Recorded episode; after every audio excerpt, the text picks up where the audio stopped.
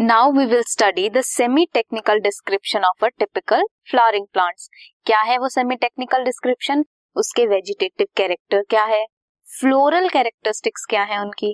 Floral diagram and floral formula vegetative characters में हम देखेंगे root stems and leaves and floral characters में inflorescence क्या है एंड फ्लावर्स के पार्ट्स क्या क्या है.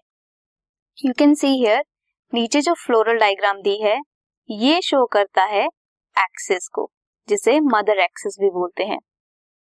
ये ग्रीन पार्ट है सेपल्स इसके अंदर है petals androecium part and gynoecium part अगर पेटल्स फ्यूज्ड नहीं है फ्री है, मान लो यहाँ कितने हैं? One two three four four petals हैं और ये फ्री हैं तो हम इन्हें पी फोर लिखेंगे।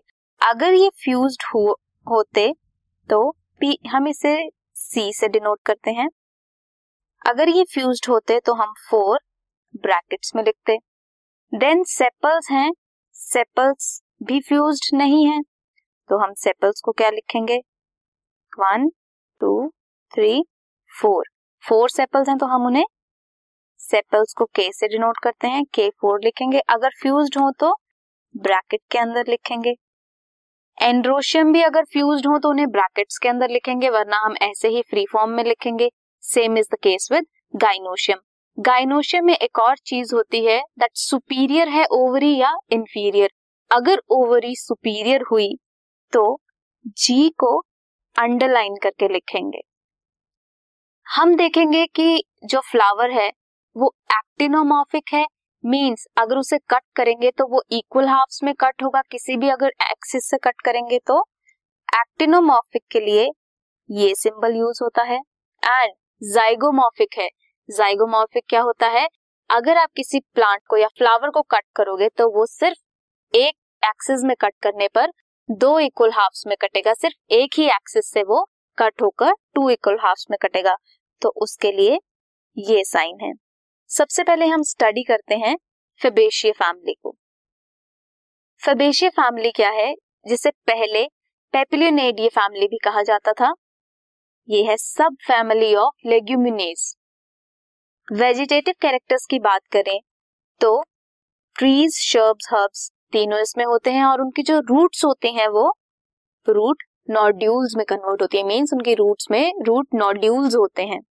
स्टेम इज़ इरेक्ट और क्लाइंबर टाइप की होती है। लीव्स ऑल्टरनेट होती हैं। ऑल्टरनेट क्या होता है? लीव्स ऑल्टरनेट पोजीशन में होंगी। पिनेटली कंपाउंड या फिर सिंपल लीव्स होती हैं। Leaf base pulvinate stipulate and reticulate venation होती है। हम इसके फ्लोरल फीचर्स को देखें तो रेसिमोज इन्फ्लोरेसेंस होती है। रेसिमोज इन्फ्लोरेसेंस में क्या होता है? एक्रोपिटल सक्सेशन होती है। Flowers are zygomorphic and bisexual zygomorphic को हम डिनोट करते हैं परसेंट से एंड बाइसेक्सुअल को इस साइन से डिनोट करते हैं। Next calyx is five fused sepals कितने सेपल्स हैं? फाइव हैं एंड फ्यूज्ड है। Aestivation is imbricate and valvate type corolla है फाइव पेटल्स और फ्री है। तो corolla five free petals with vexillary aestivation androecium contains ten anthers that are diadelphous with dithecous anther तो diadelphous with dithecous anther ten है. तो A subscript में nine bracket में plus one gynoecium monocarpellary है carpellary है one है and superior ovary है. This means superior ovary with one carpel. It is unilocular with marginal placentation.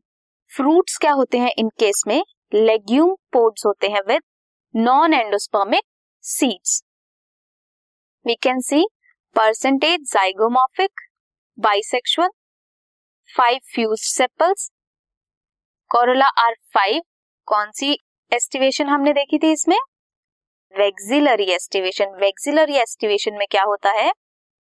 एक standard होता है टू लेटरल होती है इसके अंदर एंड टू फ्यूज्ड होती हैं। सो so, ये है टू ये टू फ्यूज्ड एंड वन इसीलिए इसे बोलते हैं one plus two plus two in bracket last में।